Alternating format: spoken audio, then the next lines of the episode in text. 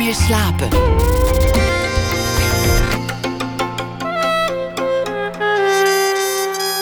Met Liesbeth Staats. Goedenacht en welkom bij Nooit meer slapen.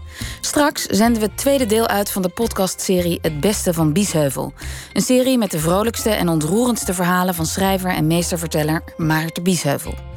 En tot die tijd spreek ik met schrijver en journalist Michel van Egmond, die naast me zit. Met de regelmaat van een jaarplanner, zo lijkt het, verschijnen er sinds 2012 ieder jaar één en soms zelfs twee boeken van zijn hand. Gijp, in 2012 over oud-voetballer en tv-persoonlijkheid René van der Gijp, werd het best verkochte Nederlandse sportboek ooit, met 350.000 exemplaren. Daarna verschenen er titels over onder andere Wim Kieft, Jozef Kieprits... en hij maakte twee boeken over de voetbaltalkshow Voetbal International... en later Voetbal Insight, waar hij eindredacteur was. Hij schrijft als een drummer, zei Matthijs van Nieuwkerk over hem. Er klinken roffels, solo's in zijn verhalen... en hij verandert steeds van de, van de ritme. Collega Henk Spaan roemt zijn persoonlijkheid, die hem in staat stelt aanwezig te zijn zonder veel zichtbaarheid, op plekken waar talloze verhalen zich aandienen voor iemand die er oog en oor voor heeft. En misschien nog wel het meest opmerkelijke aan Michel van Egmond. Hij is een sportjournalist die weliswaar over sport schrijft, maar dan eigenlijk nooit over sport heeft. En daar moeten we het over hebben. Welkom, Michel. Dankjewel. Daar moeten we het zeker over hebben. Maar eerst nog een uh, prangende vraag. De titel van je bundel, 14 gemiste oproepen van Kruif. Hoe kan iemand 14 oproepen van Johan Cruijff missen? Ja, achteraf, af, achteraf heb ik daar ook eigenlijk nauwelijks, nauwelijks een verklaring voor. Maar ja, ik zal kort. Het is echt gebeurd. Ja, het is allemaal echt gebeurd. Ja, op mijn eerste dag, mijn allereerste werkdag bij het uh, Weekblad Voetbal International 2008 kwam ik te werken. Ik nam uh, het werk over van Bert Nederlof, een legendarische journalist en radiocommentator ook. En ik kreeg ook zijn auto en zijn telefoon en ook het bijbehorende nummer. Um, en die, toen die telefoon voor het eerst afging, toen kreeg ik tot mijn verbazing iemand aan de lijn die zei dat hij Johan Cruijff was. En dat geloofde ik in eerste instantie niet. Ik dacht dat ik in de maling werd genomen, maar dat was echt Johan Cruijff. Hij had wat informatie nodig. Normaal belde hij dan altijd Bert Nederlof. En toen kreeg hij automatisch mij aan de telefoon. Dus um, uh, ik, wilde, ik wilde zijn nummer vragen, zodat ik kon terugbellen. Maar dat leek Johan Cruijff op de een of andere manier niet zo goed idee... om zijn nummer aan mij te geven. Dus hij zei, ik bel later wel terug. Nou ja, vanaf dat moment is eigenlijk alles fout gegaan. Telkens als hij belde, was ik niet in staat om op te nemen. Ik zat een keer met een injectienaald in mijn arm bij een dokter. Ik stond een keer te tanken en die telefoon die lag nog binnen. Nou, om een lang verhaal kort te maken ben ik s'avonds naar een restaurant gegaan... om uh, daar te gaan uh, dineren met Sjaak Troost. Uh, toevallig een ex-ploeggenoot van Johan Cruijff. Hij werd de hele avond over hem zitten praten. Maar ondertussen had ik wel die telefoon op stilstaan... en die hele Jack Cruijff vergeten. En toen ik hem weer aanzette, had ik veertien gemiste oproepen. Maar goed, de volgende ochtend heeft hij weer gebeld. Toen heb ik de vijftiende keer dus heb ik opgenomen. En toen is het allemaal nog goed gekomen. Ja. En dat bleef ook goed? Hij verweet jou niks? Nee, hij verweet me niks. Nee. Nee. Hij is zelf ook heel, heel onhandig met de telefoon. Dus wat dat betreft was het wel een goed persoon om, om dit mee te ervaren. Te ervaren. Ja, ja. Nou, je bundel is eigenlijk een soort uh, nou, best-of. Hmm. Ter ere van uh, 30 jaar zit je in het vak. Je begon als uh, 16 of 17-jarige bij de Zoetermeerse Courant. Ja, dat was zelfs al langer dan 30 jaar geleden dus. Uh, maar 30 jaar lang ben ik fulltime aan het doen. Ja, 30 ja. jaar geleden tekende ik een contract bij Site of Pers. Ja. ja. Nou, de, hier is, het bundel is meer dan 380 pagina's, bijna 400 pagina's. Het, is, het was moeilijk volgens mij om een best-of te maken. Maar dat is voor ons lezers dan weer heel fijn, want we maken kennis met nou ja, verschillende stijlen en uh, perspectieven die je hanteert als je mensen portretteert of met mensen op pad gaan. Het is heel zorgvuldig verteld en nou, al bij het tweede verhaal over Jozef Kieprits moest ik hardop lachen.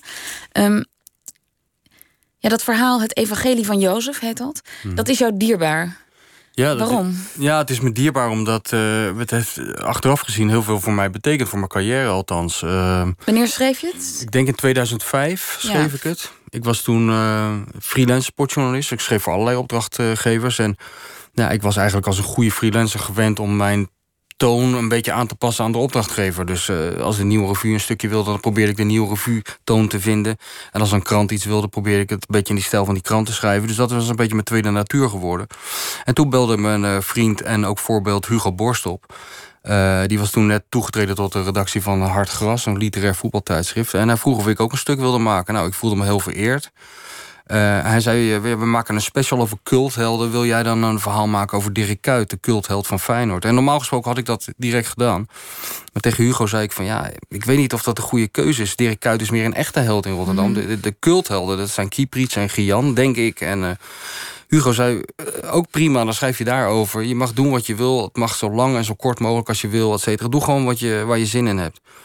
En uh, dat ben ik, heb ik me toen echt, kan me nog herinneren, heb ik me ook voorgenomen. Toen dacht ik, ik ga het nu eens een keer opschrijven zoals ik het zie, op mijn manier, zonder rekening te houden met, uh, met wat de opdrachtgever ervan vindt. Dus ben ik gaan doen. En ik was daar heel onzeker over hoor. Want ik heb nog halverwege dat verhaal opgestuurd naar Hugo. Van kijk er eens naar. Mm -hmm. Want als het nou niks is, als je denkt wat ja, is dit voor ons, en dan stop ja. ik er lekker mee. Maar hij was enthousiast. Hij zei ga door. Toen heb ik het ingeleverd. En toen kreeg ik een enthousiaste Matthijs van Nieuwkerk aan de lijn. Die ik verder niet kende. Maar vond het wel heel leuk dat hij belde. Een enthousiaste Henk Spaan. En toen werd ik zelf ook enthousiast. Ik denk, nou, als meer mensen dit leuk vinden... en ik vind het zelf ook leuk om zo te schrijven... dan, dan, dan, dan ja. ga ik dat voor dan zo doen. Want over dat verhaal, laten we even het geheugen opfrissen. Wie is Jozef Kieprits ook alweer? Wanneer uh, speelde die? Ja, Jozef Kieprits is een voetballer uh, uit Hongarije... die in het begin van de jaren negentig de Kuipen binnenwaaide eigenlijk. Hij werd in de Nederlandse kranten aangekondigd... als een van de allerbeste spitsen van Hongarije. Maar toen hij eenmaal in Rotterdam was gearriveerd... was het allemaal mo moeilijk te geloven, want... Ja, hij zag er niet uit als een voetballer. Nee, hij zag ja, eruit als een magazijnbediende. Ja, je hebt hem vereeuwigd met een soort uh, vergelijking. Hij had de uitstraling van een omgewaaid tuinhekje. Ja, hij had de uitstraling van een omgewaaid tuinhekje, ja. En, en hij had ook, uh, ja, hij, ik, ik denk ook, hij is ongelooflijk populair geworden in Rotterdam. En ik denk dat dat uh, een van de verklaringen is... dat hij leek ook gewoon op een supporter. Die mensen die zagen gewoon... Kijk, ik denk dat dat ook een heel groot verschil is tussen... Niet atletisch. Nee, hij, hij, zag eruit alsof hij ook gewoon uh, door, door, de week zijn baan had... en bij, bij toeval op dat veld was uh, verzeild geraakt. Maar stiekem, ongemerkt bijna, was het ook toch een hele goede voetballer. Hij oogde heel flegmatiek, heel traag, heel ongeïnteresseerd bijna.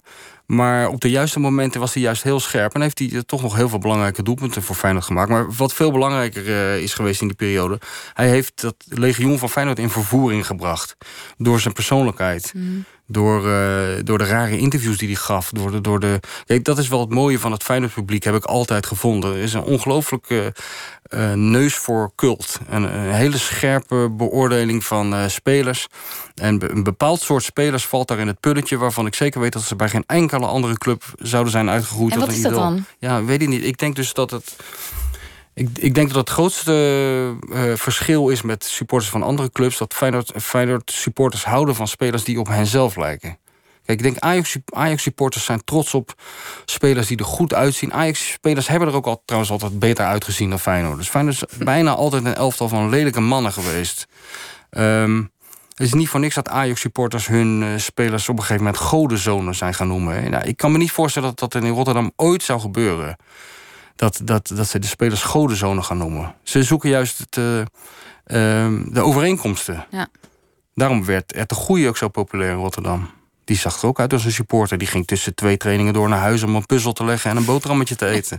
In plaats van in een hele grote bolide weg te stuiven naar een sushi-tent. Ja, dat, dat is een beetje het verschil. Ja, denk ja. En je vertelt over uh, Kieprits dat hij legendarische interviews gaf. Ja. Um, daar hebben we een fragment van, wat jij ook beschrijft in het verhaal. Je moet het misschien even inleiden. Wat, wat gaan we horen? Want anders uh, versta je het misschien niet. Nou ja, het is eigenlijk uh, het, het, enige legendarische interview wat hij heeft uh, gegeven. Hij, hij heeft zijn allereerste wedstrijd voor Feyenoord gespeeld, is het volgens mij. De wedstrijd Feyenoord-Fortuna Sittard.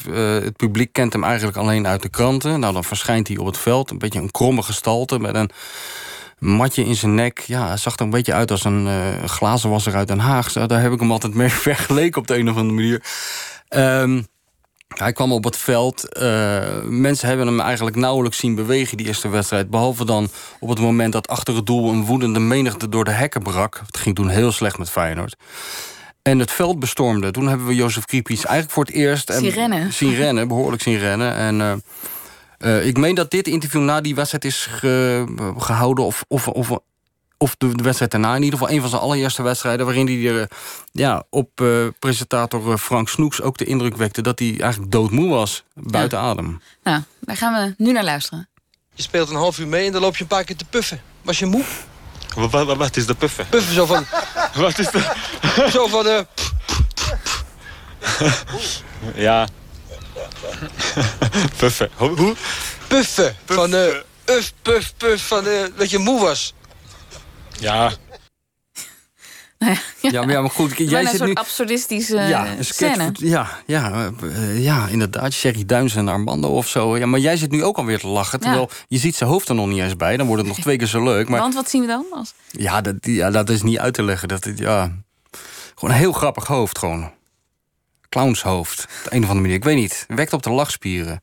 En dat heeft, Feyenoord heeft vaak spelers gehad die eh, op de lachspieren werkten. Koemelijn, misschien wel de grootste, of in ieder geval een van de allergrootste Feyenoorders aller tijden. Ook een speler die op de lachspieren bij, eh, werkte bij, eh, bij het publiek. Als je oude beelden ziet, dan zie je echt mensen eh, op de tribune zitten... zoals het publiek normaal in een theater zit. Ja. Op de En dit, dit interview, of dit fragment wat we dan horen, dan, dat is verre van glad en strak.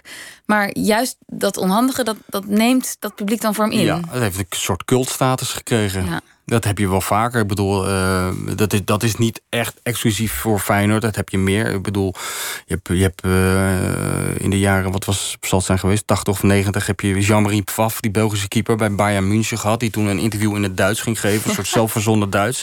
Ja, dat liep ook verre van, was ook verre van gladjes. Maar dat is ook een legendarisch Ja. gesprekje geworden. Omdat het gewoon grappig is. En je bent eh Jozef Kieprits achterna gereisd naar eh, Cyprus, waar hij toen speelde. Ja. Nadat hij bij Feyenoord verdwenen was. Nou, dat, dat moeten mensen maar gaan leven. We gaan niet het hele verhaal Mm. navertellen. Ehm, een ander verhaal, eh, het laatste volgens mij uit mijn hoofd, gaat over Louis van Gaal. In het spoor van Louis van Gaal heet het. En dan nou ja, bewijs je eigenlijk dat je in iemand helemaal niet hoeft te spreken om een goed verhaal over hem te, eh, te schrijven. Louis van Gaal zat niet zo te wachten op eh, eh, journalisten van Voetbal International. Helemaal niet. Nee, we stonden op de zwarte lijst. Waren we niet de enige één trouwens. Ik geloof dat de Volkskrant ook op zijn zwarte lijst stond.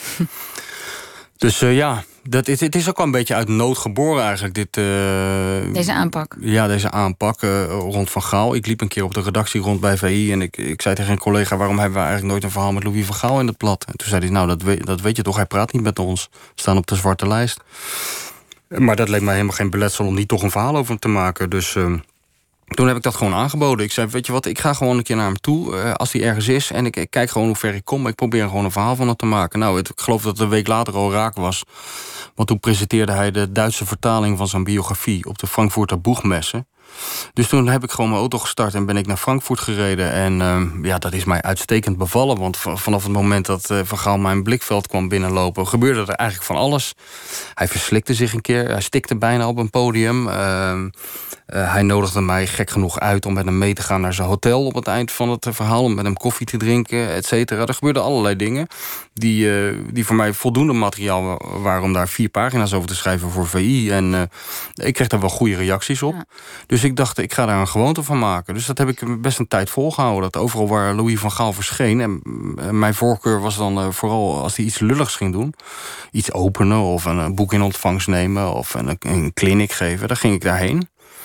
En dan beschreef ik wat er gebeurde. En er gebeurde altijd wat. Maar eh, je stelt het nu heel eenvoudig voor. Mhm. Maar de meeste eh, verslaggevers, als Louis van Gaal bijna stikt in een slok thee, ik weet niet wat het was, dan belandt dat niet in de reportage.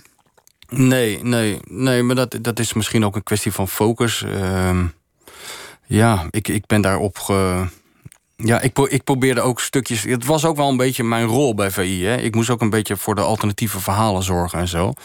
Dus ehm, ik voelde me heel vrij daarin. Ook dankzij Johan Derksen, destijds de hoofdredacteur. Die liet mij volledig vrij. Eh, die zei van, je hebt vier pagina's tot je beschikking. Ik moet die tekst zondagavond hebben. Hoe je het doet, doe je het. Als je er vijf minuten over doet... en de rest van de week op het strand gaat liggen, eh, good for you. Als je daar dag en nacht aan moet werken... wil ik er geen gezeur over hebben. Ik moet gewoon die tekst hebben. Dus dat, ja, ik vond dat heerlijk om zo te werken. Dus ik kon hem ook gewoon naar, naar believen invullen, die vier pagina's. En ja...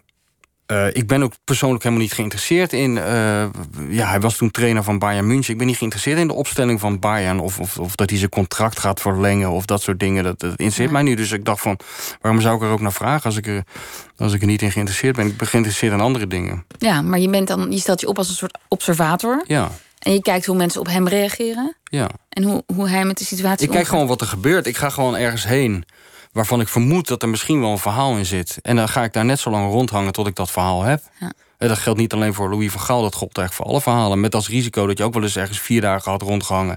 en toch tot de conclusie moest, moest komen... en dan gebeurt hier helemaal niks de afgelopen vier dagen. En de komende vier dagen ook niet. En er moet wel zondag een verhaal komen. Ja. We moeten iets anders Stress. verzinnen. Ja, hoort erbij. Maar doorgaans... eh, en je ontwikkelt gaandeweg, als je dat veel doet, ontwikkel je ook een beetje intuïtie ervoor. Dan weet je wel een beetje van als ik daarheen ga, dat wordt niks. Of ik daarheen ga, dat, dat kan bijna niet mis. En, en waar, waar maak je dan de selectie? Ja, op gevoel.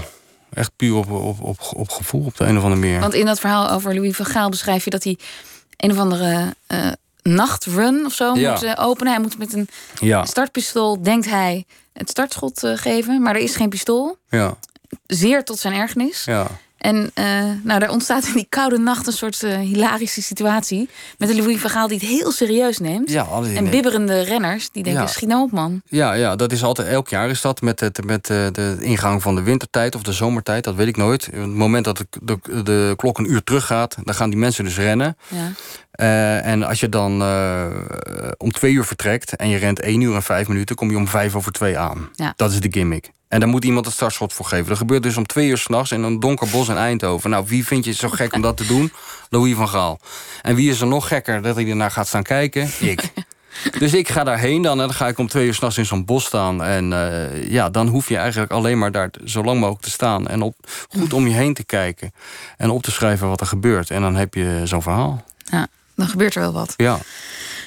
Ehm, je bent dus een observator. Dan, nou ja, dat, dat eh, vermeldde Henk Spaan ook al in het voorwoord eh, in jouw boek.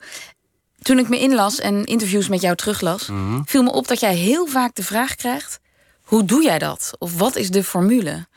Ja. Alsof jij in je verhalen en in je, je boeken ja, bijna een soort maniertje, als je het lelijk wil uitleggen, hebt. ja. Ze vragen nooit aan een, nou ja, ik kan even niemand bedenken, maar een romanschrijver, ja, hoe doe je dat toch?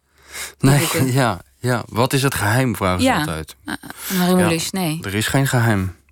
Eh, ja, ik, Nee, is- heeft het te maken met hoe jij überhaupt naar de wereld kijkt? Nou, ik weet niet. eh, eh, Die reportages die in dit boek staan, ja, die, die zijn in eerste instantie dus eigenlijk uit min, min of meer uit nood geboren wel hoor. Ik bedoel, kijk, eh, het alternatief van wat ik doe, niet met voetballers praten en toch over ze schrijven. Het alternatief daarvan is wel met voetballers praten. Nou, dat heb ik heel lang gedaan. Ik ben daar ook gewoon niet zo goed in. Ik ben geen interviewer. Niet zo, ik ben niet echt een interviewer. Ik ben ook geen echt een nieuwsgetter. Het interesseert mij ook eigenlijk niet zo wat die voetballers zeggen. Doorgaans, steeds minder eerlijk gezegd. Dus het is ook een hele pragmatische beslissing voor mij geweest. Hoor. Ik, Ja. dacht, ik zat er op een gegeven moment naar te kijken. Ik dacht van ja, het is best gek als je even generaliserend spreekt. Hè. Als je, als je tien, tien voetbaljournalisten eh, die al lang bezig zijn bij elkaar in een kroeg zet, dan gaan ze binnen vijf minuten erover klagen dat die voetballers niks zeggen. En als ze wel wat zeggen, dat dat geschrapt wordt door hun manager, et cetera, et cetera, et cetera. Nou, kijkers klagen daar ook al over. Ja. Ja. En als ze dan hun biertje op hebben en de kroeg uitlopen, dan gaan ze allemaal in een vliegtuig zitten of in een auto om diezelfde voetballers van wie ze zeker weten dat ze niks zeggen, achterna te reizen, zo'n cassette recorder onder de mond te duwen en dat allemaal klakloos in te tikken. Even gechargeerd gezegd. Toen dacht ik van ja, dat, dat heeft allemaal geen zin. Nee, Dus het is, het is eigenlijk ook heel pragmatisch. Dat ik dacht van. Ja. Ja, Ik moet nog een aantal jaar en ik moet wel. nou ja, ik, nee, ik vond het gewoon niet leuk. Ik vond het gewoon niet leuk meer. Ik, ik vind het niet leuk om. eh, ik heb op, op een gegeven moment. Kijk, dat is de tragiek ook wel van de eh, voetbaljournalist. En misschien wel voor wel meer takken van de journalistiek. Maar de voetbaljournalist is, nou, is het nou eenmaal zo dat jij wordt ouder. Maar die jongens over wie je schrijft en wie je te maken hebt. zijn altijd tussen de 18 en de 32. Daarna houdt het op. Dus ik had me al veel eerder een keer voorgenomen. Ik dacht, de eerste de beste keer dat een voetballer u tegen mij gaat zeggen, dan kap ik ermee. Ja, dat, is al, dat was al lang gebeurd. Dat was Royston Drenthe die u tegen mij zei. Toen dacht ik, nu ben ik al te lang blijven zitten. Maar de, snap je, dus het, was, het is ook een beetje uit, uit een soort prag- pragmatisme Pragmatisme geboren. geboren. Ja. Mm. En het past ook gewoon goed bij mij, die, die rol van, van observator. En een beetje aan de zij, zijkant staan en om je heen kijken. En dat proberen een beetje leuk op te schrijven. Ja. Ik denk dat mijn kracht, eh, mijn kracht ligt niet in mijn kennis van het spel. En ook niet in, in eh, het jagen op nieuws. Maar Mm. mijn kracht ligt meer in hoe, dat ik het een beetje leuk kan opschrijven. Ja. Je zei net, jij, je ontwikkelt een soort intuïtie. Ja. Niet alleen voor hoofdpersonen, maar ook voor de locaties waar ze zich Ja. begeven. Ja. Maar net noemde je Dirk Kuyt. Mhm. Ehm, zou je Dirk Kuyt zou kunnen volgen?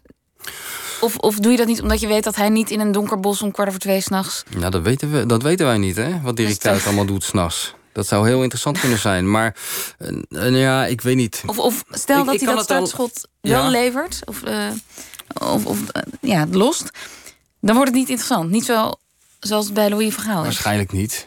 Nee. Kijk, bij Louis, maar goed, nou vergelijk je ook twee Ja, uitersten met uitersten, elkaar. Eh, kijk, in principe bij Louis van Gaal maakt het mij geen bal uit wat hij gaat doen.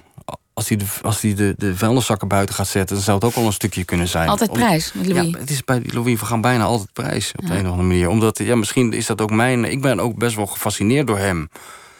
Dat je zo kan zijn. Het is natuurlijk zo. Er is maar één Louis van Gaal. Ja, sterker nog, je besluit het boek met een hele recente ervaring dat je naar de tv kijkt Ja, en dan zie je Louis van Gaal in een bakkerij. Wat, wat was het? in een, in een, in een, in een, in een, museum waar eh, ook zijn eigen spullen hangen en zo. eh. Dat was het, sorry. Ja, En dat filmpje kijk je dan eh, nou, ettelijke keren terug, omdat je gewoon gefascineerd bent letterlijk door die man. Wat zie je dan? Is dat lichaamstaal of vul je allemaal dingen Nou, in? ik moet gewoon lachen altijd. Van, ik weet niet, de, eh, hoe hij zich gedraagt. En ook omdat je, omdat, omdat je voelt dat het gewoon wel een goede vent is. Weet je wel, alleen hij, gedraagt zich soms heel horkerig. Ja, hij werkt ook op mijn lachspieren. En ik zoek, ik zoek altijd wel naar verhalen ook eh, waar wat te lachen valt. En dat valt, dat valt mij altijd op als er over mijn werken dan wordt gesproken door anderen. Of als ik recensies of zo lees. Eh, dan staat er van... eh, hij, nou ja, voor, bijvoorbeeld wat Henk zegt, hij verdwijnt in het behang. Of hij, mensen praten zo makkelijk tegen hem of vertellen zoveel tegen hem. Maar als ik lezers spreek, dan zeggen ze eigenlijk altijd maar één ding. Ik heb zo gelachen om die verhalen. En voor- is voor mij ook heel belangrijk. Humor in die verhalen. Eh daar gaat, sterker nog, daar gaat het mij bijna om. Eh, want ik vind die wereld ook. Ik vind de voetbalwereld ook voornamelijk om, om te lachen. De, top, de, de topvoetbal, die losgeslagen wereld. Dus, eh, en dan heb je aan Louis van Gaal gewoon een hele goede. Althans, ik. Want ja, hij werkt gewoon uitsluitend op mijn lachspieren. En er staat daar ook een verhaal in. eh, wat ik ook een keer in Peking heb gemaakt in China.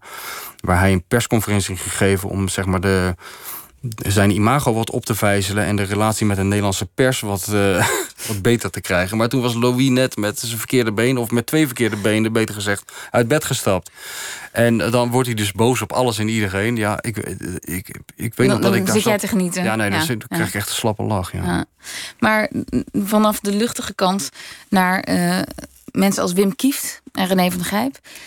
Wim Kieft heb je twee boeken over geschreven. Mhm. Het laatste was eh, Wim Kieft de terugkeer. Of Kieft de terugkeer. Dan ontmoet je mensen, je, je volgt en interviewt hem.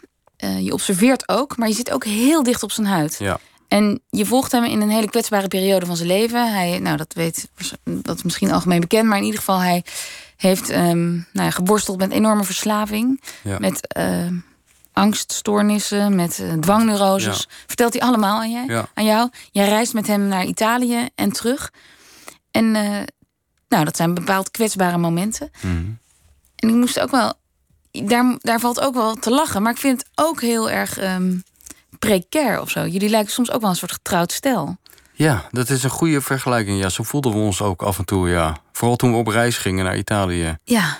Ja, En dan bel jij hem een keer op, want dan is hij in eh, Spanje en dan heeft hij een soort terugval. Dan heeft hij zich een stuk in de, za- in de kraag ja, gezopen. En eh, hij belt je en hij is irritant. En dan, en dan zeg je, nou, ik ben er nu helemaal klaar mee. ja. En dan zegt hij, ik, ik erg me aan je toon. En dan zegt Ja. nee, jij, jij Ja, we kregen ruzie. Ja, we kregen gewoon ruzie. We, kregen, we hebben gewoon ruzie gekregen. Maar dat was een Maar dan ben je dus zo close. Ja, maar dat was een typische mannenruzie ook, vond ik dat. Eh, het was even een vlam in de pan. Aan de telefoon kregen we ruzie met elkaar. Eh, het, het kwam er eigenlijk op neer dat hij eh, aan mij onthulde... dat hij een terugval had, eh, had gehad, ook in zijn cocaïnegebruik. En dat had hij mij nooit verteld. Dat kwam mij heel erg rauw op mijn dak vallen. Ik voelde me echt een beetje... hoe zeg je dat? Ja, ik voelde me heel lullig over. Waarom eigenlijk? Ja, ik had het gevoel dat hij iets verzwegen had voor mij. Terwijl we hebben geen contract afgesloten waarin staat dat hij mij alles moet vertellen. Maar toch was onze relatie wel zo dat ik dacht van dat had je ook moeten vertellen gewoon. Je hebt alles verteld en dat- had ik ook willen weten. Moeten weten. Had je moeten zeggen. Zo. Weet je wel, dat gevoel was mijn eerste gevoel. En hij had iets van, eh, ga jij mij nou geen schuldgevoel aanpraten? En toen we kregen binnen de kortste keer eh, slaande ruzie aan die telefoon. En, maar dat was echt zo eh, mannenruzie. Het was eventjes een vlam in de pan. Daarna het totale onvermogen van ons allebei om daar een goed einde aan te breien. Dus gewoon een soort stilte en daarna wat slap gelul. En, uh, nou, het eindigt ook wel een beetje lief van. Ja, gaan we nog wel naar Italië? Een voorzichtige grap, inderdaad. En dan op het eind zeg ik van, hé, hey, uh, dat Italië, we gaan toch wel? En dan zegt hij, ja, tuurlijk gaan we. En daarna, daarmee is het ook klaar. En daarna hebben we er nog wel grappen over gemaakt. Hij uh, zei dat ik een heel raar stemmetje kreeg uit woede. Waarschijnlijk is dat ook zo. Dus de hele reis lang heeft hij tegen mij gezegd van... ik hoop niet dat ik je boos maak, anders krijg je weer zo'n gek stemmetje. Dus dat, weet je wel, dat wordt dan zo'n gimmick tussen twee mannen. Twee vrienden eigenlijk, in dit geval. Dus uh, ja, dit, dit, is ook zo dat je heel... Ik bedoel, dat had ik al bij het eerste boek met hem. Ik, denk dat ik vijf, zes gesprekken met hem uh, had gehad. En toen heeft hij mij een hele tas met zijn dagboekenaantekeningen gegeven. Nou, ik weet dingen van hem. Ik heb met, met hem over dingen gesproken... die ik zelfs met mijn beste vrienden niet besproken heb. Dus dat is een hele rare relatie, ja. Wel bijzonder. Straks praten we verder na het nieuws. En dan hoort u ook het tweede deel uit de podcastserie... Het Beste van Biesheuvel. Dat en meer straks na het nieuws van 1 uur.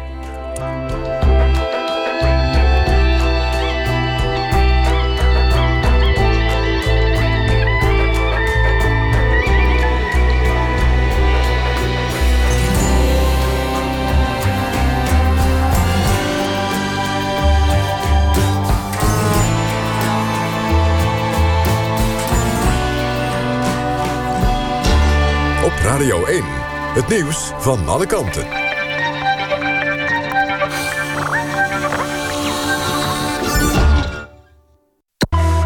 1 uur, Michel Koenen met het NOS-journaal. De Franse politie houdt een klopjacht op de dader van de aanslag gisteren... in een voetgangersgebied in Lyon. Daarbij raakten 13 mensen gewond, onder wie een meisje van 8. Twee mensen raakten ernstig gewond. De rest heeft licht letsel aan de benen. De dader, een man van begin 30, liet een papieren zak met een explosief achter bij een bakkerij. Op bewakingsbeelden is te zien dat hij op een fiets is gevlucht. Bij een opstand in een overvolle gevangenis in Venezuela... zijn zeker 29 gevangenen om het leven gekomen. 15 bewakers raakten gewond. De gedetineerden, waarvan er een aantal wapens hadden... begonnen te schieten omdat ze bang waren beroofd te worden door de bewakers. Ook ging er een explosie af. Het gebeurde allemaal op zo'n 350 kilometer ten zuiden van de hoofdstad Caracas.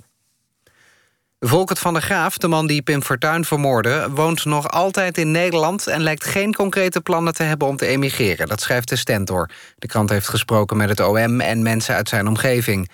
Vorig jaar sloot Van der Graaf een deal met het OM over zijn meldplicht... omdat hij wilde emigreren. nabestaande stellen in de krant dat Van der Graaf de rechters om de tuin heeft geleid... om van zijn voorwaarden af te komen. Simon Fortuyn noemt de emigratieplannen larikoek. FC Utrecht en Vitesse hebben het eerste finale duel in de play-offs... voor een Europees voetbalticket gelijk gespeeld. Het werd 1-1 in de Galgenwaard. Voor Utrecht scoorde Van der Streek. Matafs die maakte gelijk voor Vitesse. En dinsdag is de return in Arnhem. De winnaar plaatst zich voor de voorrondes van de Europa League. Het weer nog vannacht eh, vooral in het noorden bewolking. Daar is kans op wat regen. De minima liggen rond de 7 graden. Overdag breekt geleidelijk de zon weer vaker door. Dan wordt het 15 tot 20 graden. Na zondag eerst regen in het noorden. En wel wordt het iets warmer. En in de avond gaat het weer regenen. Dit was het NOS Journaal. NPO Radio 1. VPRO. Nooit meer slapen.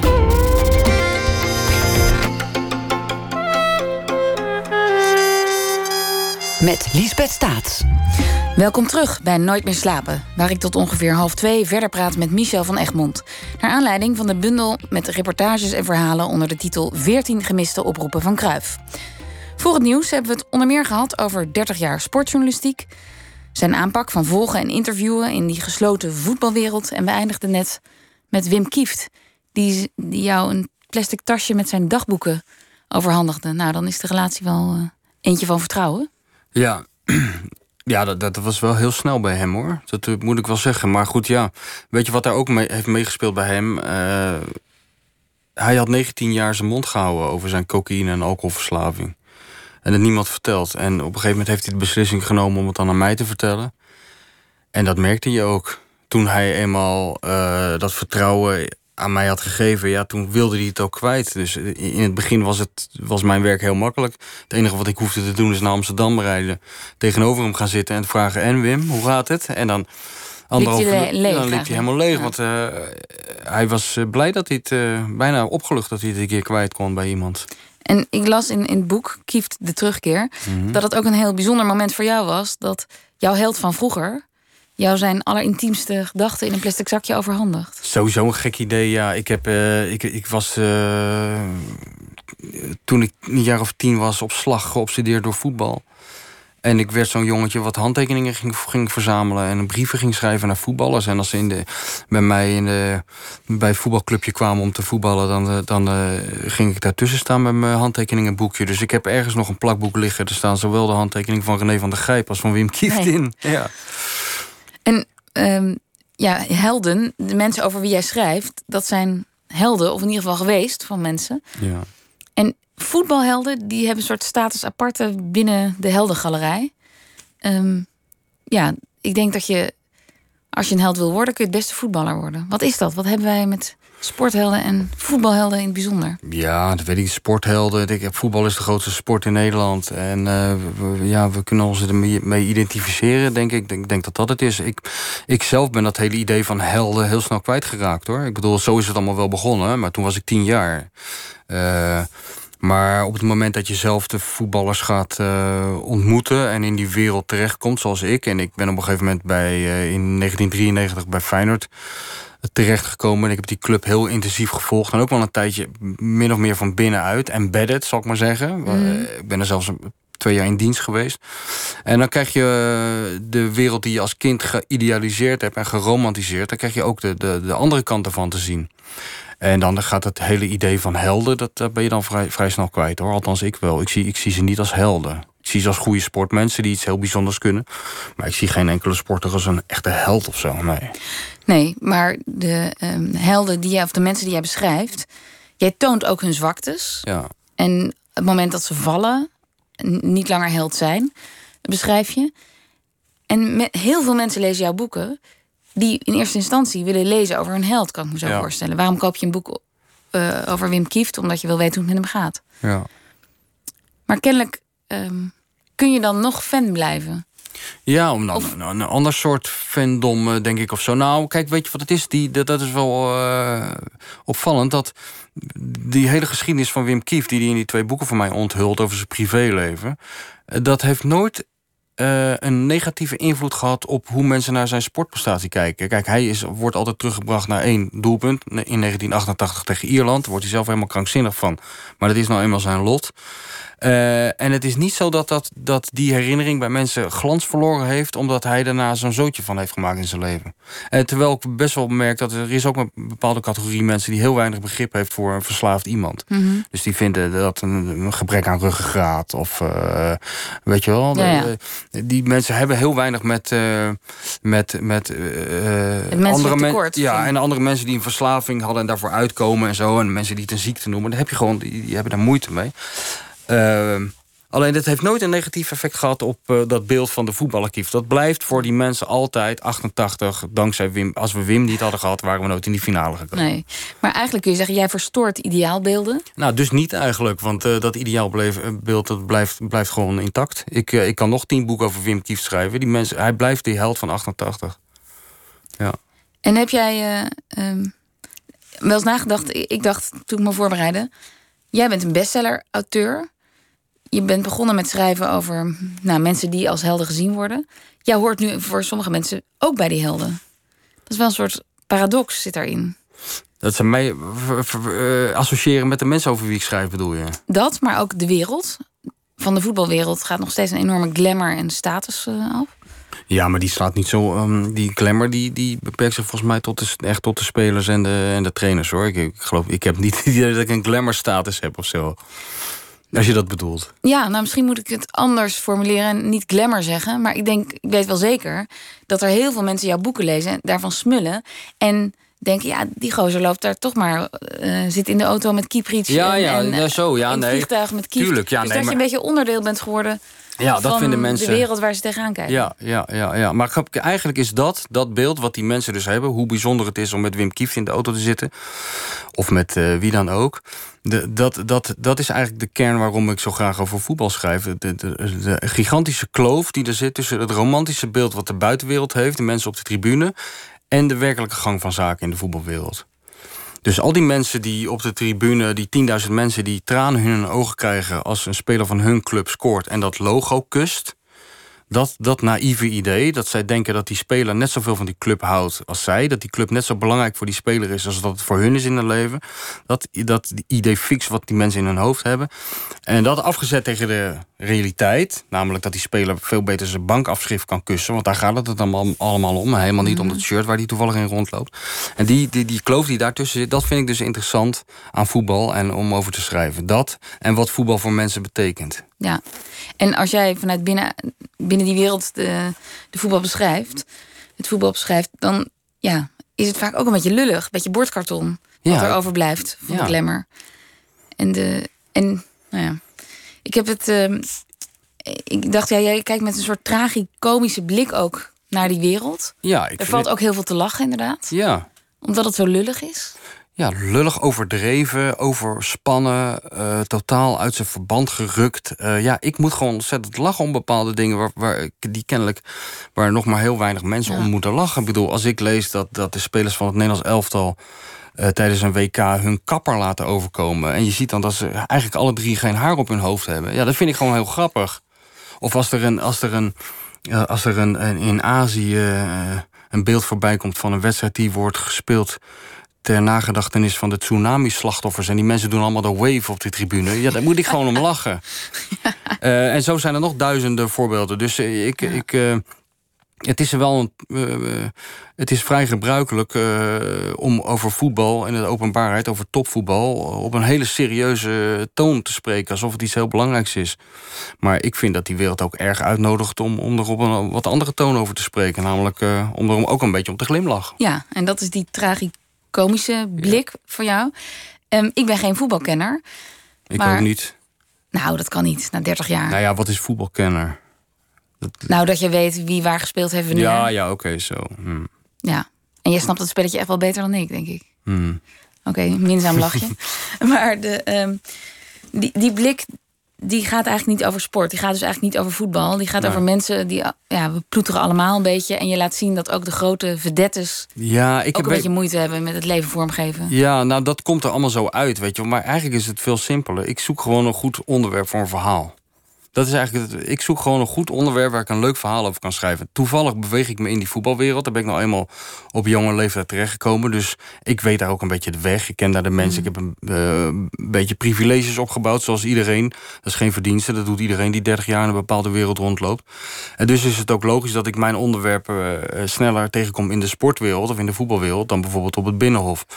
Maar in principe gaat het. Ik heb geen doel. Ik heb ge- eigenlijk geen ander doel met die verhalen dan, de voor, eh, dan, dan het zo goed mogelijk op te schrijven. Ook eigenlijk zo leuk mogelijk op te schrijven. En die- mijn lezers te vermaken. Dat is mijn enige doel. Ik wil verder niks aantonen. Ik wil niks onthullen. Ik wil ook, eh, ook niet de sportjournalistiek een bepaalde hoek opduwen. Ik wil gewoon dat ze die bladzijden omslaan. In plaats van het boek terug in de kast zetten of in de prullenbak gooien. Nou, dat is gelukt. Ja. Dat is gelukt. En ik vroeg me af, toen ik die verhalen las en de boeken over Grijp en Kieft.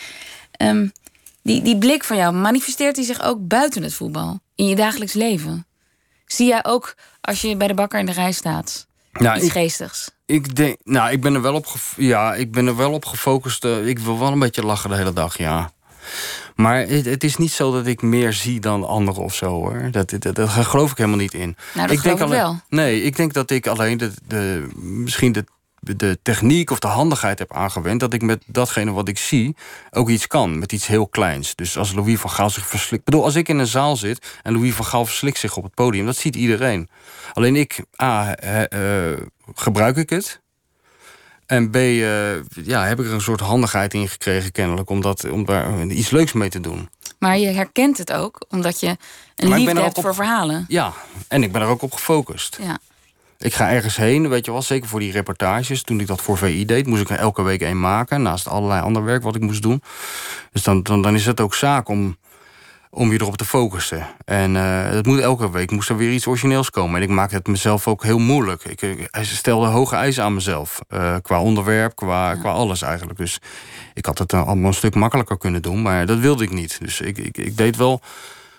Ik heb er wel hard aan gewerkt, dat durf ik wel te zeggen. En, en dan, ga je, ja, dan ga je erop focussen en dan ehm, ontwikkel je dan een soort ehm, eh, intuïtie voor. Maar het, het, het, het is te veel eer om eh, te zeggen dat ik dingen zie die anderen niet zien. Dat is niet zo. Ik let er alleen meer op. Ik ben er meer op gefocust.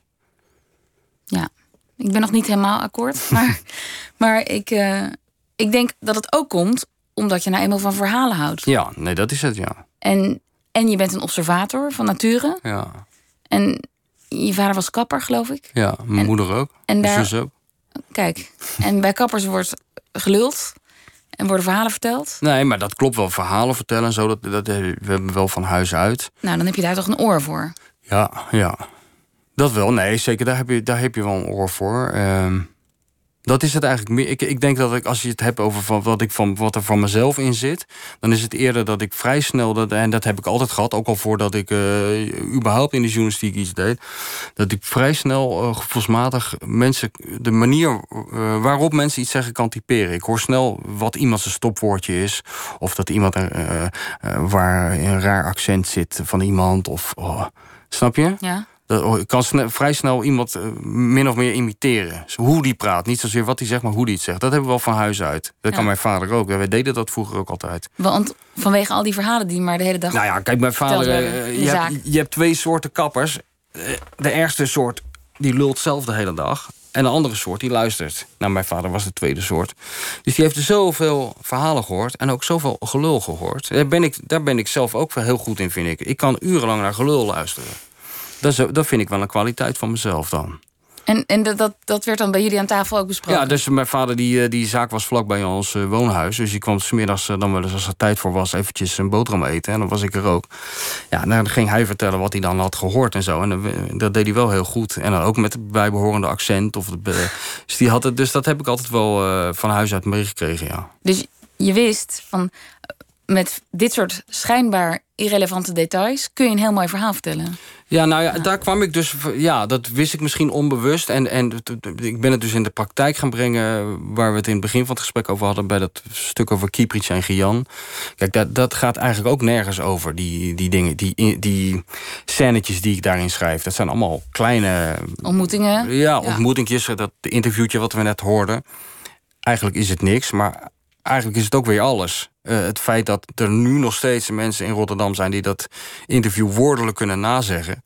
dat betekent gewoon iets. Weet je wel? En dat, moet, nou, dat iets dat moet ik dan zo goed mogelijk onder woorden zien te brengen... in dat, Ja. in dat verhaal. Ja. We gaan uh, naar jazz luisteren. Dat werd tijd. Goed zo. het, is, het, is, het is al laat. Um, straks uh, hoop ik dat je er iets over wil vertellen. Mm -hmm. Je schrijft bijna altijd met muziek aan, ja. heb ik mij laten vertellen. Ja. John Coltrane, die gaan we draaien met het album Ballads. En we draaien Too Young, sorry, Too Young to Go Steady.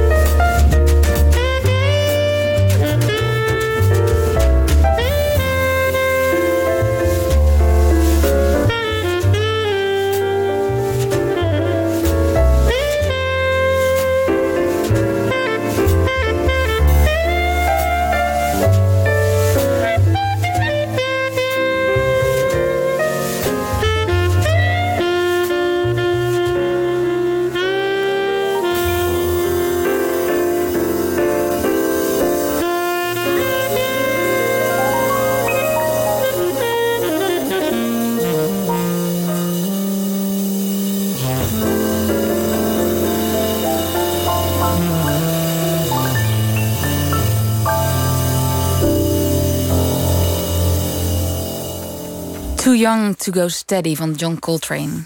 Wat brengt John Coltrane jou tijdens het schrijven, Michel van Egmond? Ehm, nou, niet alleen tijdens het schrijven. Mijn hele leven brengt hij me al heel veel luisterplezier. Maar eh, tijdens het schrijven, ja, zorgt ook wel voor een soort eh, bepaalde soort concentratie. Ik ben best snel afgeleid. En die muziek helpt me daar wel bij. Vooral eh, bij heel veel, dat is verder niet zo bijzonder. Ik denk dat heel veel schrijvers dat hebben. Ik heb heel veel die plaat op repeat gezet. Op de koptelefoon. Op een gegeven moment hoor je hem helemaal niet meer. Maar het brengt je wel, het sluit even de buitenwereld af. En het brengt, brengt mij wel in een soort eh, bepaalde manier van concentratie. Als ik het hoor ook, die plaat, dan denk ik dan. dan krijg ik wel zo'n gevoel bij. eh, Ik moet nu tikken. Nou, godzijdank dat niet. Nee, maar ik zie mezelf wel zitten zwoegen, ja. Ja. Achter mijn computertje. Het hoort, het is wel een beetje één geworden. Ik heb deze plaat eigenlijk bij al mijn boeken wel gedraaid. Maar bij elk boek heb je bijna wel een plaat, of ik dan, een, een, een, een, album wat, wat, ik, wat daar dan bij hoort. En wat ik daar heel veel draai. Ja. Een soort soundtrack hè, Ja. heeft ieder boek. Ja. Ja. En deze bundel, ja, dat is natuurlijk een soort cacophonie dan van Ja, nummers. ja, ja. Maar bijvoorbeeld Wim Kieft, Nou, daar heb ik ook deze gedraaid. Maar ik heb ook een tijdje... ehm, heel raar hoor, hoe ik daar nou bij ben gekomen, weet ik niet. Filmmuziek van die film eh, Capote. Over Truman Capote. Die film, dat is een hele... Er is eigenlijk niks aan aan die muziek. Maar op de een of andere manier, ik heb dat een keer gedaan. Het is ook een soort, denk ik, een soort bijgeloof of zo. Of een soort neurolinguistisch programmeren. Ik weet het niet. Als het dan lekker gaat, dat schrijven, want dat, dat is ook niet altijd zo. En je draait dat plaatje, dan krijg je een soort idee van... als ik dat plaatje Ja. weer opzet, gaat het schrijven weer lekker. en Truman Capote, journalist. Ja, dat Dus, is eh, toeval, maar eh, ja.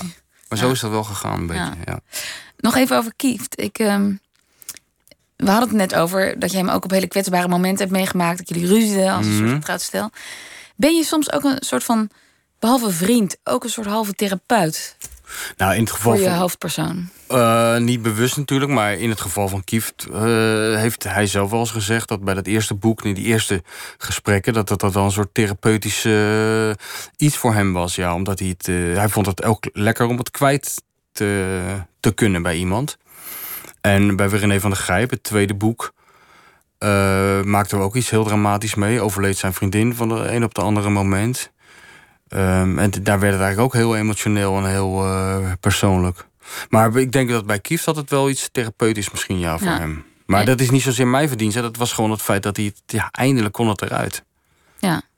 Je hoeft niet te downplayen in de zin van niet mijn verdienst. Maar ik bedoel, is het lastig voor jou als interviewer? Eh, nou, het is natuurlijk aan de ene kant is het een zegen. Ehm, Want iemand is heel open. en- ja. Dus eh, de Wim zei op een gegeven moment tegen mij na een gesprek of vijf... hij zegt, ik heb er eens over nagedacht en ik ga jou gewoon alles vertellen. En, en eh, ik vertel gewoon alles. Ik mag alles van me. Ik, heb, ik kreeg de wachtwoord van zijn e-mail-account. ik kreeg die dagboeken. Gewoon alles. Nog net niet zijn huissleutel. Maar als ik het had gevraagd, had ik die ook gekregen. En aan de ene kant ben je daar natuurlijk ontzettend blij mee. Eh, aan de andere kant geeft het je ook heel veel verantwoordelijkheid. Zeker als het zo'n persoonlijk iets is. En er speelde in zijn geval ook nog dat er waren helemaal geen restricties. Op één ding na. Hij zei: Ik wil wel mijn kinderen beschermen en mijn moeder. Die heb ik al genoeg ellende bezorgd, zei hij. Dus het, je moet wel een beetje rekening houden met mijn kinderen. Maar ik kende zijn kinderen helemaal niet. Ik kende Wim trouwens ook helemaal niet. Nauwelijks. Toen we eraan begonnen. Dus dat is. Aan de ene kant ga je natuurlijk juichend eh, van binnen. eh, neem je dat aan, die dagboeken en zo. Aan de andere kant denk je wel bij jezelf: Ja, ik Wow. moet dus nu gaan rekening houden met mensen die ik eigenlijk helemaal niet ken. En dat is best lastig. Maar uiteindelijk is dat dan tot een goed einde gebracht. Ja, want jij zegt altijd, ja, de, mijn hoofdpersoon die moet ook heel tevreden zijn Ja. over het boek. Ja, ik, ik zeg altijd tegen ze van... Ik ben best duidelijk voordat we aan zo'n project beginnen. Ik zeg altijd, ik ben geen ghostwriter. Je- Als je je verhaal wil vertellen en op papier... dan moet je gewoon een secretaresse huren. Eh, ik, het is een boek, het is mijn boek over jou, weet je wel. Maar ik zie het wel als een project van ons tweeën. En het is voor, voor mij eigenlijk alleen geslaagd... als de hoofdpersoon er op het eind van de, van de rit net zo blij mee is als ik. Betekent niet dat we niet voor die tijd eh, af en toe eh, in gevecht raken met elkaar. Weet dat heb ik met Rob Jansen bijvoorbeeld gehad, de zaakwaarnemer over wie ik een boek heb geschreven. Deal Deal, ja. over makelen in de voetbalwereld. Ja, dat was, dat was natuurlijk eh, in de afhandeling, om het zo maar even te noemen, best nog wel een gedoe. Ja, dan had je ook iemand. iemand die over voorwaarden en randvoorwaarden. Ja, iemand die is gewend om te onderhandelen en zo. Ja. En ook iemand die, die zich beweegt in een wereld die is gestoeld op discretie. Dus eigenlijk het laatste wat je dan moet doen is eh, mij een, eh, negen maanden lang of een jaar lang in je buurt hebben om een boek over je te schrijven. Maar ook dat is, hebben we tot een goed einde gebracht. Ja. En ik, ik heb eh, vorige week heb ik een hele leuke lunch gehad met René van Grijp, Wim Kieft en Rob Jansen. Dus we zijn allemaal nog vriendjes van elkaar. En ja, René zegt ook altijd van die boeken van Michel... er zitten altijd wel punten in die even pijn doen. Ook bij de hoofdpersoon. Maar overal eh, zijn ze er altijd, altijd wel tevreden mee. Ja, Ja. ja. En ehm, ik zag, je was vorig jaar het gast bij M, bij Margriet van der Linden. Mhm. Toen ging het over het boek over Voetbal Inside Ja. en, en de transfer van eh, RTL naar Talpa. En daar zat de directeur ook aan tafel, Marco Laurens. Ja. Die was wat minder blij met bepaalde passages. Ja. Maar zo speel jij het, met open vizier en Ja. eh, zonder aanzien des persoons, maar ook zonder rekening te houden met gevoeligheden. Nou nee, ik hou, ik hou juist wel rekening met gevoeligheden. Als we ze maar van tevoren, als, eh, als we dat van tevoren maar bespreken. Weet je wel? Zoals bijvoorbeeld met Wim. Dat Wim zei, ik wil mijn kinderen eh, niet daarin... Nee, dat is dan een voorwaarde vooraf. voor- maar als vooraf. achteraf, jij hebt hem bes- beschreven op zijn zwakste momenten. Ja. Daarvan kan hij zeggen, nou, Ja, nee, dat, dat, dat, daar doe je dan niet meer nee, aan. Nee. Nee. maar dat wordt ook wel gaande dat proces duidelijk wordt. Dat doe ik wel. eh, Ik krijg natuurlijk wel een bepaalde handigheid in. Dus ik zeg wel, eh, als we dan bezig zijn, drie maanden of zo, en er gebeurt iets waarvan ik vermoed dat diegene hoopt dat ik het niet opschrijf, dan zeg ik altijd van, dan zeg ik wel een keer van, je realiseert je dat ik dit ook opschrijf, hè? Vooral dit. Weet je wel, zo een beetje grappend, grappend. Of, en dan kijk ik altijd wel naar de reactie. En als Ja. iemand dan zegt van, ja nee, dan ga ik nu eerst even mijn advocaat bellen, dan zitten we op het verkeerde spoor. Dan komt het ook niet meer goed. Nee, nee. nee. Je bent heel zorgvuldig in de omgang dus met je hoofdpersonen. Je bent, voelt je ook verantwoordelijk Ja, voor ze ja. en voor de afspraken die je maakt. Toen ik, ehm, eh, als ik kijk naar Voetbal International en Voetbal Insight, Mhm. daar ben je eindredacteur van geweest. Mhm. Het kon me bijna niet meer voorstellen dat jij ehm, nou ja, eindredacteur was van een programma waarin commotie is over grappen die de presentatoren maken, die volgens mij heel ver van jou staan. Ja. Waar je ook niet verantwoordelijk voor bent, want zij, zij Ja. maken, maken ze. Maar hoe ging je daarmee om? Ja, ik denk dat dat. eh, ik denk dat het feit dat ik samen met. Ik heb die, allebei die boeken samen geschreven met Jan Lenius, mede eindredacteur. Ik denk dat het feit dat wij al vrij snel tegen elkaar zeiden achter de schermen. Weet je wat, we moeten hier aantekeningen over bij gaan houden. En we gaan hier een boek over maken. Dat dat wel ook een soort eh houvast voor ons is geweest. Want ja, kijk, die rol van eindredacteur bij dat programma, die. die ik weet niet eens of je dat wel eindredacteur mag noemen. Het enige wat je eigenlijk kan doen daar is de schade zo beperkt mogelijk houden. Dat, is Dat was de functieomschrijving. dat was de, dat, zo heb ik het altijd gezien, ja. Ik heb altijd mijn rol gezien als ik moest ervoor zorgen dat ze onderling geen ruzie kregen. Dus als er irritaties waren, dan kon René mij bellen om op Johan te schelden. En Johan kon mij bellen om op René te schelden. Dan gingen ze in ieder geval niet op elkaar te schelden. Een soort bliksemafleider. Zo heb ik mijn rol altijd een beetje gezien.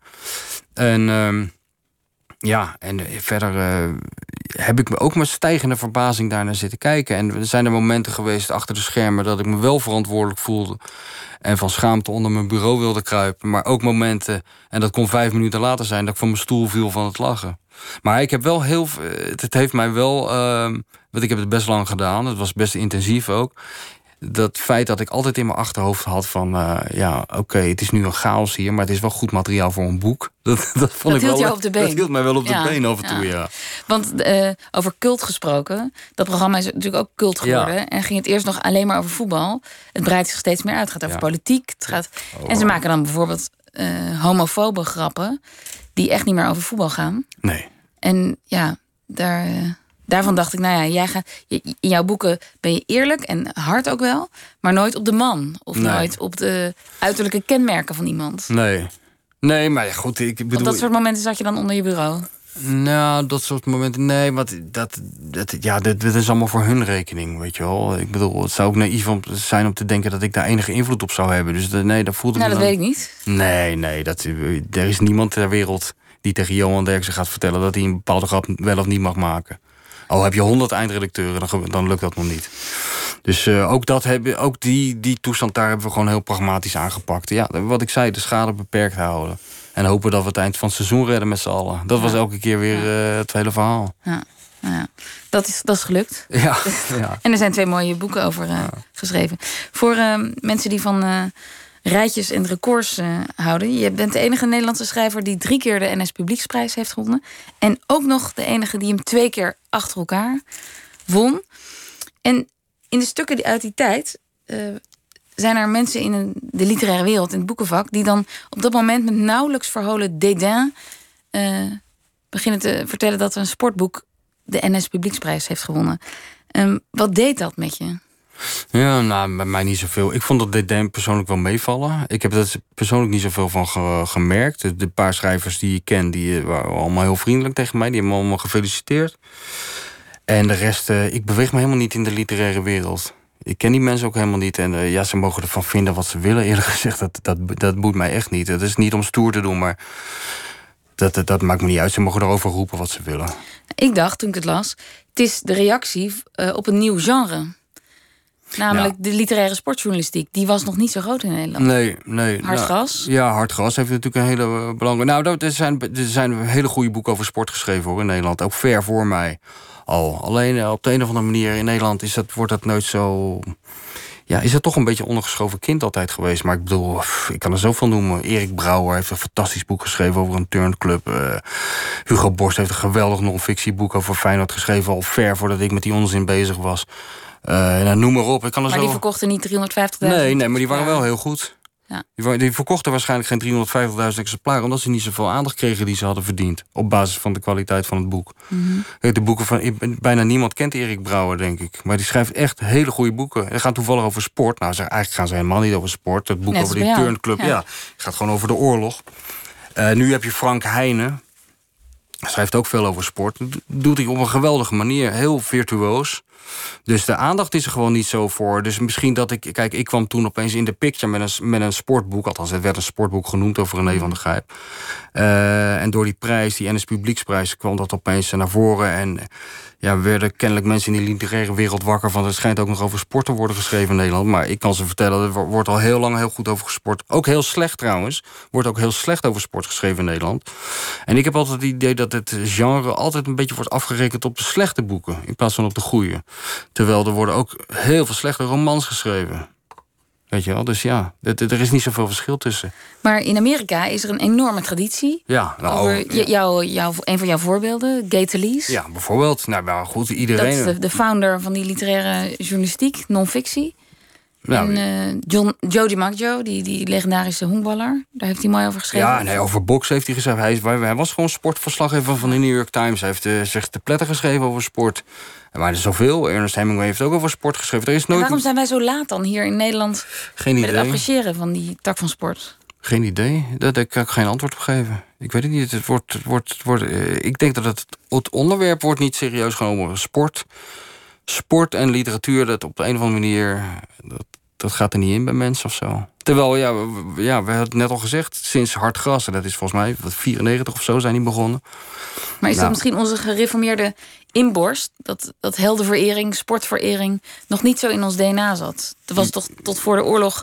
kon dat eigenlijk niet? Dat je, In- dat je fan was of dat je heel erg geïnteresseerd was... in één individu binnen een team, bijvoorbeeld. Ja, ja nou, dat, dat zou best kunnen. Ja, alhoewel we natuurlijk later wel een enorme inhaal- inhaalslag hebben gemaakt. Ik bedoel, er is geen land zo hysterisch bij, eh, bij sportwedstrijden als wij.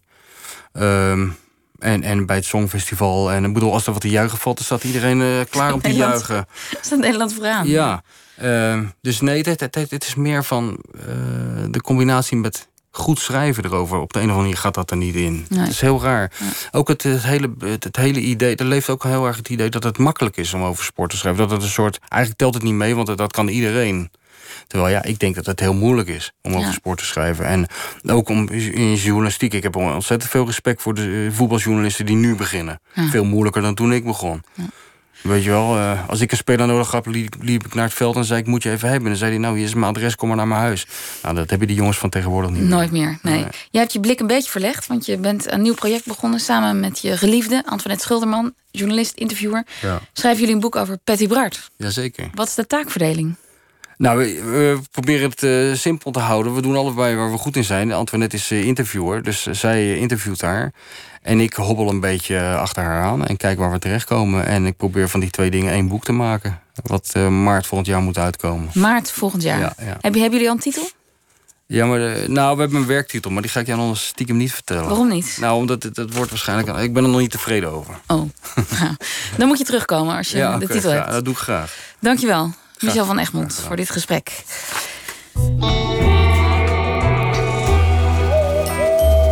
De Amerikaanse zangeres Lana Del Rey maakt een bewerking van het nummer Summertime van George Gershwin.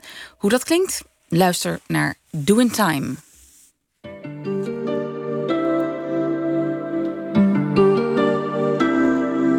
Summertime microphone with Ross MG. All the people in the dance will agree that we're well qualified to represent the LBC. Me, me and Louis, we gonna run to the party and dance to the rhythm. It gets harder.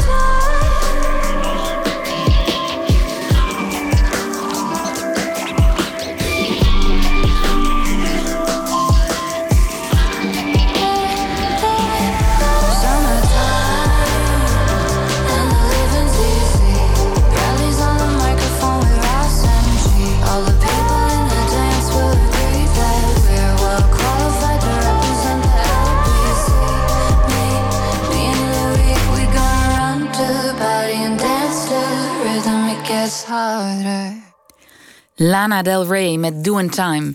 En straks luisteren we naar een nieuwe aflevering van de podcastreeks Het Beste van Biesheuvel. Maar nu eerst dit. Volgende week promoveert Fernando González Rodriguez aan de Universiteit van Amsterdam op stereotypen van Indianen in Latijns-Amerikaanse cinema. Hij onderzocht hoe de inheemse volken van dat continent de afgelopen 20 jaar zijn geportretteerd en besteedde op de valreep nog wat extra aandacht aan de onverwachte filmhit Roma. Ik heb hem aan de telefoon. Goedenacht, Fernando. Goedenacht. Je proefschrift heet Histrionische inheemsheid etnotypen in Latijns-Amerikaanse cinema. Nou, dat is een mond vol, maar wat, wat betekent dat in lekentaal? Uh, dat betekent dat ik onderzoek stereotypen over de inheemse mensen in de films die gemaakt worden in Latijns-Amerika. Uh, precies sinds 2000 tot 2018, dus 18 jaar. 65 films dus. En je gaat, je kijkt naar inheemse mensen, indianen. Klopt. Ja, wat, wij zou, ja, wat, wat mensen normaal gesproken zouden indianen noemen. En dan hoe zij uh, gerepresenteerd worden in de films. Hoe, hoe die films, uh, zeg maar, de indiaan creëren, zeg maar. En waarom koos je specifiek voor dit onderwerp? Uh, omdat sowieso heeft iedereen bijna in Latijns-Amerika inheems bloed. Direct of indirect. nou, bij sommige mensen is het meer dan bij andere mensen.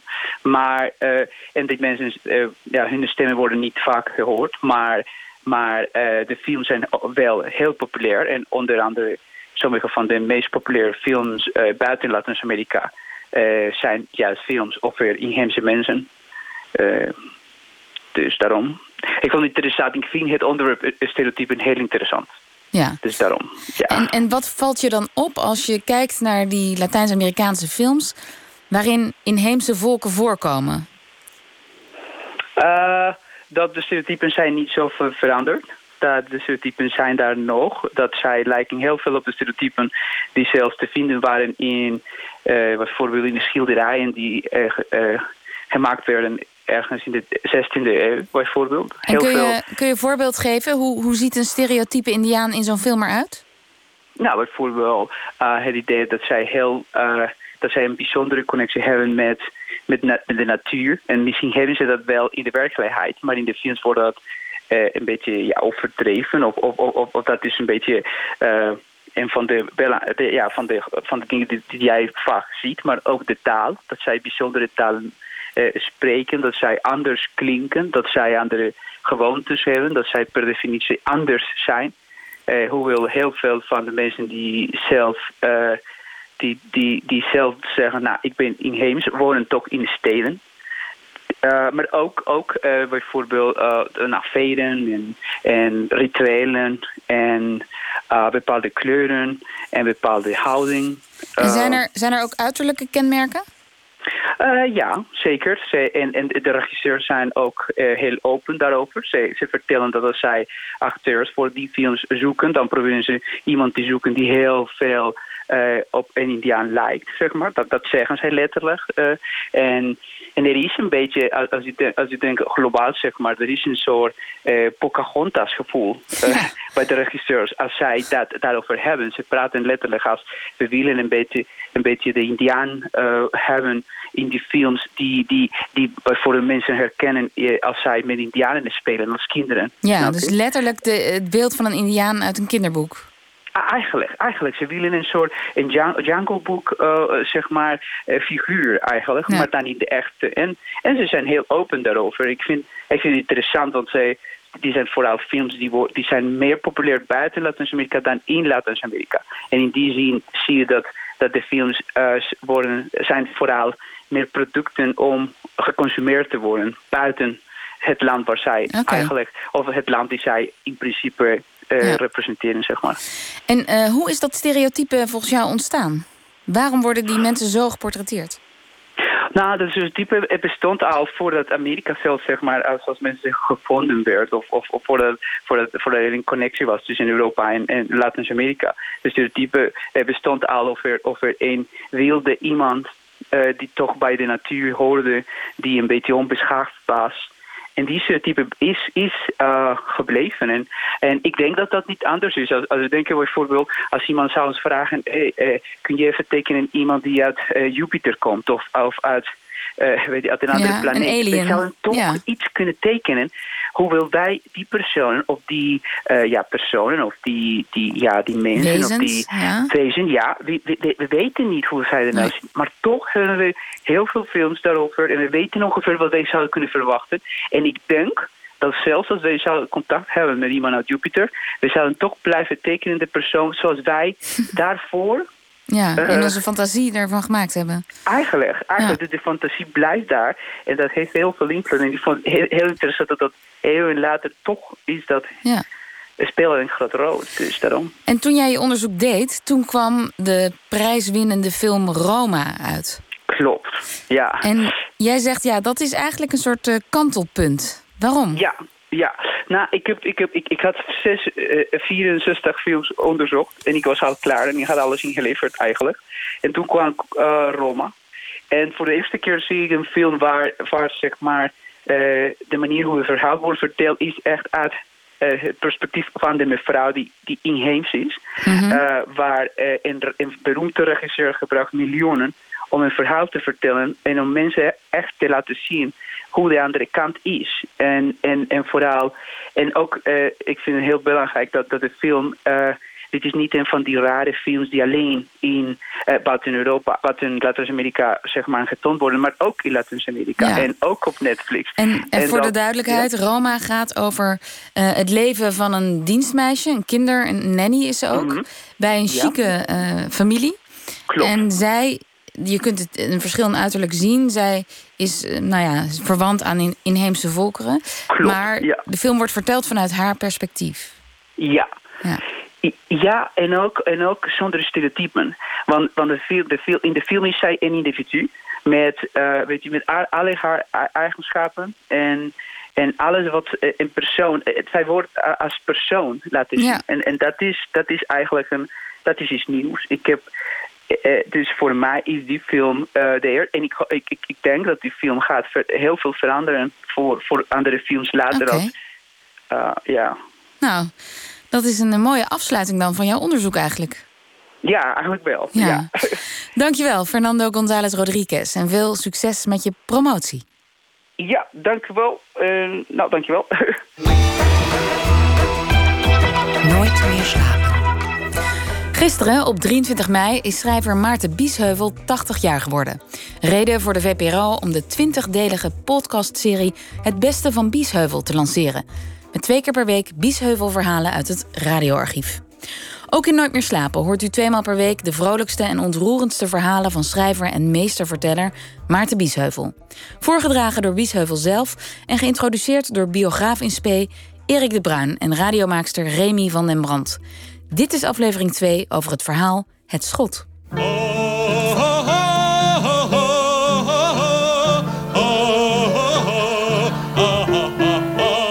Dit is Maarten Biesheuvel. Maarten die werd geboren op 23 mei 1939. Zijn vader en moeder waren al twee gereformeerd. Dus eh, toen Maarten jong was, wilde hij altijd dominee worden. Want hij vond dat hij eh, de gave had, de gave van het woord. En dit is Erik de Bruin. Hij weet heel veel van Maarten Biesheuvel en zijn verhalen, doet daar onderzoek naar en hoopt al die kennis om te zetten in een biografie. Ja, en eh, ik eh, maak samen met Remy de podcast Het Beste van Biesheuvel. Het is de beste selectie van verhalen die tussen 1975 en 2000 al te horen waren in VPRO-radioprogramma's van Weleer. Je luistert naar een podcast van de VPRO gemaakt voor NPO Radio 1. Dit is aflevering 2. Het schot. Ja, het schot. In het verhaal Het Schot komen we Maarten tegen eh, als hij net klaar is met zijn middelbare school. Daar heeft hij behoorlijke tijd over gedaan. Hij is twee keer blijven zitten. Hij is eh, ook eh, op reis geweest. dus hij komt in dienst als hij 20 jaar is. Maar die diensttijd was hij totaal niet geschikt voor. Want als Maarten ergens niet tegen kan, is wel dingen die in een soort van groepsverband te maken hebben met autoriteit. Het geloof, daar is hij op dat moment volgens mij nog niet van afgevallen. Of misschien is hij bezig met zich daarvan eh, los te weken. Maar als er natuurlijk iets is wat draait om eh, georganiseerde autoriteit, is het wel de diensttijd. Keurslijf. Keurslijf, ja, dat was ook een verschrikking eigenlijk voor hem, die diensttijd. Eh, het schot is echt een, eh, een zeer geestig verhaal van hoe eh, hij totaal niet snapt wat er allemaal aan de hand is. Hij maakt zichzelf best belachelijk. Hier. hij zit zichzelf behoorlijk verschut. Het is natuurlijk ook wel, zeg maar, de rol van Schlemiel. Dat is, dat is natuurlijk wel een, een soort archetypische rol. En die komt eigenlijk in bijna elk Biesheuvel verhaal komt hij wel voor eigenlijk. In elk verhaal is hij wel een soort van Laura Hardy-achtig type. Of een Buster Keaton-achtig figuur, vind ik wel. Het is een beetje slapstick En eigenlijk. zo praat hij ook. Ja, ja Biesheuvel is ook wel slapstick. Maar er zit, eh, in slapstick zit eigenlijk ook wel ja, tragiek. Maar Arno Grunberg heeft ooit een, een bundel met columns uitgegeven of essays. Dat heette De Troost van de Slapstick. En er zit in die verhalen van Biesheuvel ook wel heel veel troost daardoor, vind ik. Van dat, eh, Omdat hij nog erger is dan Ja. jij zelf. Ja, precies. Ja. Het, het is een beetje... Zo het is, onhandig kan je zelf Nee, ja, zijn. het is zo grotesk allemaal, zo uitvergroot. En dat, als je aan mijn vader vraagt, eh, vertel eens een verhaal uit dienst, komt iedereen die in dienst gezegd komt wel met een verhaal. Maar dit verhaal is eigenlijk zo over de top, of zo grotesk, of zo. Dit is, dit is het soort dienstverhaal dat alle dienstverhalen overbodig maakt. Ik was van goede wil in dienst. Toch kon ik geen goed doen bij mijn superieuren. Daarom moest ik vaak voor straf wachtlopen op het koude strand bij Den Helder. Ik kan de vuurtoren van Huis Duinen daar wel uittekenen. Er waren soms schietoefeningen. Dan was er bijvoorbeeld een man tekort en ik moest meedoen. We zaten bij de luchtdoelafweer die met zwaarden, onnodig logge, langzame en onhandige kanonnen in oorlogstijd op vijandelijke vliegtuigen moesten schieten. Van al het zinloze dat een mens tijdens zijn leven mee moet maken, is de diensttijd nog wel het belachelijkste. Ik zat op het kanon op het strand en de granaat was in de kamer. Achter in de loop geschoven. Links en rechts van de loop waren stoeltjes en daarvoor zat een wiel. Het ene wiel was om de kaarthoek van de loop de horizontale beweging te bewerkstelligen. Het wiel aan de andere kant, het was meer een stuur, om de loop omhoog en omlaag te brengen. Dat laatste werd elevatie genoemd. Ik zat nu aan het elevatiewiel. Ik voelde me wat onzeker. Mijn bril was beslagen, mijn kleren doorweekt van de motregen. Anderhalf uur hebben we op het kanon gezeten. Kapiteins, wachtmeesters en kolonels drentelden rond. Waar blijft dat verdomde vliegtuig nou? vroeg iedereen zich af.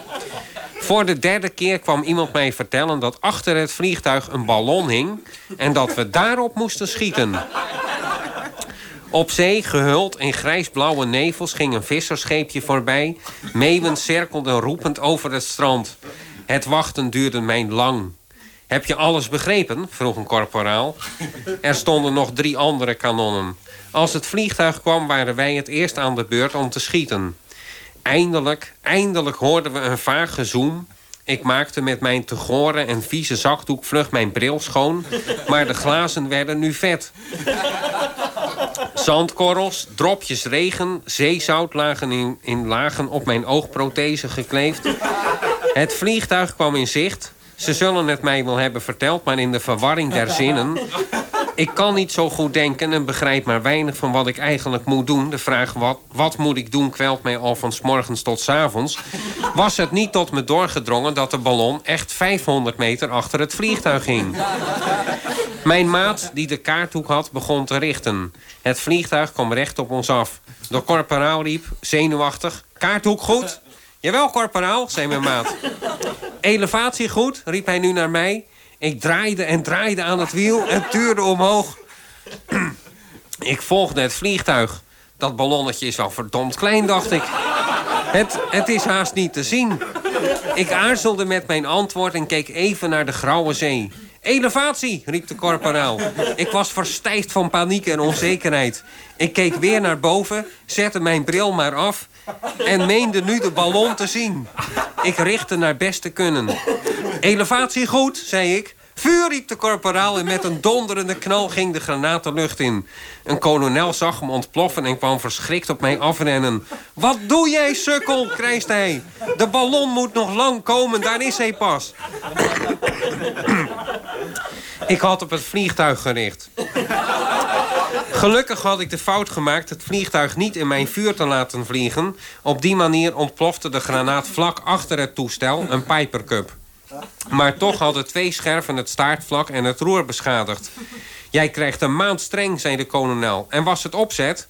Verwarring, angst, onzekerheid, vette brillenglazen. En eerste keer, gewoonweg onzekerheid, mompelde ik.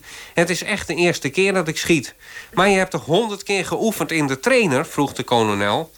Dat was op op het doek geprojecteerde toestellen, zei ik. Dat beeld is misschien bij mij blijven hangen. Hufter, Hufter, mompelde hij. Als je een doodslag had gepleegd, was je voor de krijgsraad gekomen. Ik zette mijn bril weer op. Vet, regendroppels en het witte zout van de zee. Zandkorrels. Die glazen waren mij zo niet tot nut. Ik had geen schone zakdoek en kon geen papier vinden. Sukkel ging die militair verder. In de trainer was je goed. Andere omstandigheden mompelde ik ter verontschuldiging. Ik stopte de bril in mijn zak.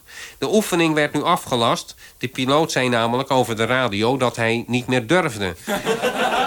hij, zet, hij, zette zijn, hij zette zijn toestel aan de grond en kwam in een jeep naar het oefenterrein op het strand rijden.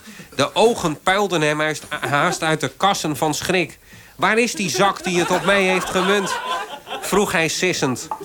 De kolonel probeerde hem wat gerust te stellen... en onderhand bracht hij hem toch bij mij. De piloot nam mij op van top tot teen en stroopte zijn mouwen op. Een week lang heb ik in het hospitaal gelegen. Maar nooit daarna heb ik meer op een kanon hoeven te zitten. Je hoorde het verhaal Het Schot. Geschreven en voorgedragen door Maarten Biesheuvel. Dat laatste deed hij in 1979 in het VPRO-radioprogramma De Suite. Dit was deel 2 van de podcast Het Beste van Biesheuvel. Nog 18 delen te gaan.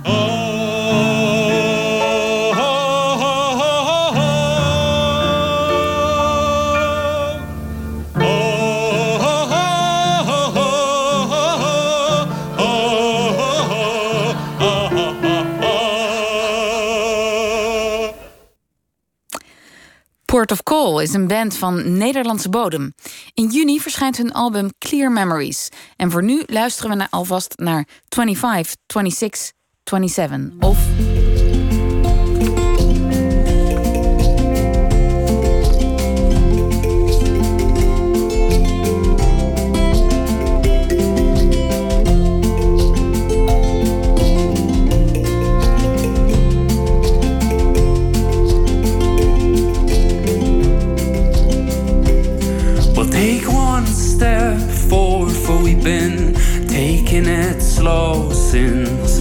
Mama's on a mission and Father's far from home. Left this truck we drove around, drove around, chasing buck. You see, it's hard to get that money, and it's hard to win that luck. Oh, you see, 25 felt so slow, 26 we tried. Now we're 27, we're just waiting in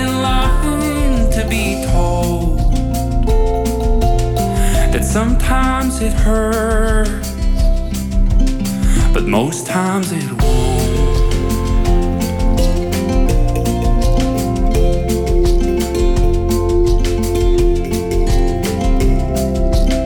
And we spend another year in Soho, and another year went by. Some were lucky with their baby,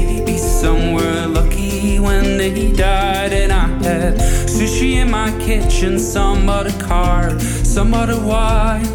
Most finished all their studies, till there ain't no job to find. Oh, you see, 25 felt so slow, 26 we tried. Now we're 27, we're just waiting in line to be told that sometimes it hurts,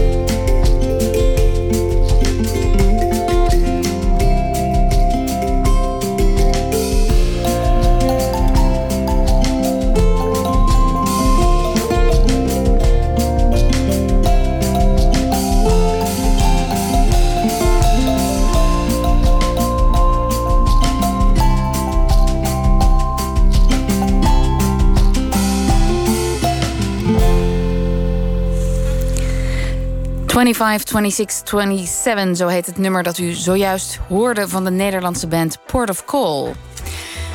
En maandag zijn we er weer. Dan spreekt Pieter van der Wielen met Arie Storm.